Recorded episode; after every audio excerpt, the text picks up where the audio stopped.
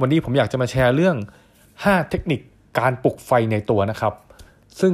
อันนี้จะขอบอกไว้ก่อนว่าเป็นเทคนิคส่วนตัวนะครับ ที่ผมเคยนำมาใช้เมื่อตอนที่ผมรู้สึกว่าเอ้ยผมมีความเบื่อหน่าย ตื่นมาไม่อยากทำงานรู้สึกช่วงนี้ไม่อยากทำอะไร ผมก็หาทางที่จะปลุกไฟในตัว แล้วผมก็ทำสำเร็จนะครับ อันนี้เนี่ยจะมาแชร์ทุกคนว่าจะทำอะไรได้บ้าง เทคนิคแรกคือผมคิดว่าการออกไปเจอคนเก่งๆหรือคนที่กำลังมีความกระตือรือร้น เราไปคุยกับคนเหล่านั้น เราจะรู้สึกว่าเราได้ความเขาเรียกว่าได้พลังงานจากเขามาทำให้รู้สึกมีความกระตือร้นนะครับ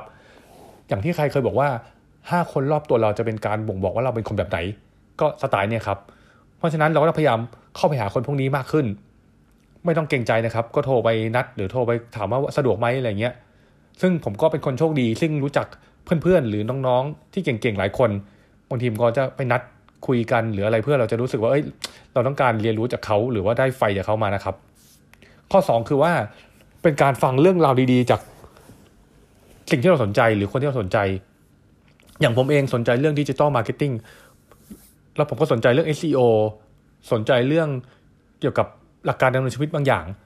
ผมก็จะมีตามบางคนนะครับ เช่นพวก Gary Vee Ray Dalio Alex Becker รอนมารินโยแล้วก็ตาม ซึ่งผมก็จะตามคนเหล่านี้แหละ หรือจะมีคนอื่นๆอีก Tony Robbins หรือ Bob Proctor ใครก็ตามที่เราสนใจ คนไทยก็มีนะครับ ซึ่งผมก็ไม่แน่ใจว่ามีใครบ้าง ใครที่สนใจคนไหนก็ลองติดตามดู วิธีก็ทำได้ง่าย ๆ ผมว่าเป็นวิธีที่ทำได้ทุกวันตื่นมาแล้วก็เปิดฟังก่อนนอน เปิดฟังตอนว่าง ตอนขึ้นรถตอนไปรถเมล์แล้วก็ตามก็เปิดฟังไปเลยนะครับ ข้อ 3 คือ เปิดใจลองทำอะไรใหม่ๆที่ท้าทายดู ไม่เคยทำหรือบางทีเรารู้สึกอึดอัดอะที่ทำมันอะ แต่ผมว่าเราก็ต้องเปลี่ยนแปลงตัวเองโดยใช้จุดนี้แหละ ตอนที่กำลังเบื่อๆเนี่ยแหละ ซึ่งสิ่งเหล่านี้เรารู้แหละว่าทำแล้วดีกับตัวเรา แต่บางที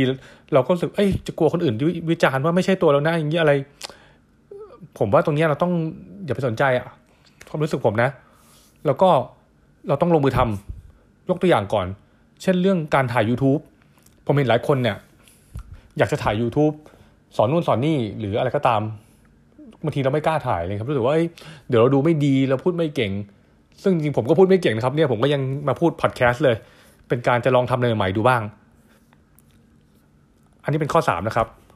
ข้อสี่คือเราต้องเปลี่ยนบรรยากาศจากสิ่งเดิม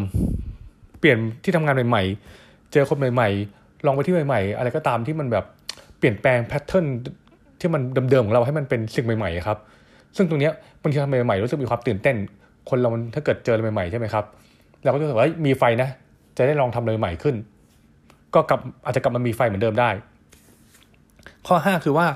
อันนี้ผมไม่รู้ดูจากใครแต่ มีคนพูดว่าคนเราเนี่ยจะมีสองอย่างคือ conscious กับ subconscious นะครับ ซึ่ง conscious คือสติของเราแหละ subconscious คือจิตใต้สำนึก ซึ่งอันนี้วิธีการนี้คือว่าจะเป็นการที่จะพูดย้ำลงไปในจิตใต้สำนึกของเราโดยที่เขาบอกว่า เช่นเราตื่นมาหน้ากระจก ตื่นมาแล้วไปเดินไปหน้ากระจกอะครับ แล้วก็ไปพูดสิ่งที่เราทำให้ทำสำเร็จละแล้วก็พูดถ้ายิ่งลงรายละเอียดได้ ให้เห็นภาพอะไรพวกนี้ยิ่งดีเลย ตื่นมาก็เดินไปแล้วก็พูดตรงกระจกเลย ผมก็ยกตัวอย่างนะสมมติว่า เราอยากจะมีความสุข โดยการทำอย่างนี้อย่างนี้อย่างนี้แล้วเป้าหมายอย่างนี้อย่างนี้พูดไป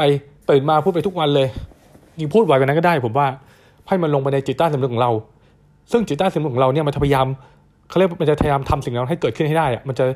ฝังลงไปในตัวเราครับ อันนี้ก็เป็นเทคนิคหนึ่งซึ่งผมฟังมา ก็หนึ่งสองสามสี่ห้าเนี่ย ใครที่ฟังแล้วชอบข้อไหนไม่ชอบข้อไหน หรือใครที่มีเทคนิคดีกว่านี้ก็สามารถมาแชร์กลับมาได้นะครับยังไงก็ตามอยากให้ทุกคนเนี่ยนำไปใช้แล้วก็ขอให้ประสบความสำเร็จในสิ่งที่อยากจะทำนะครับ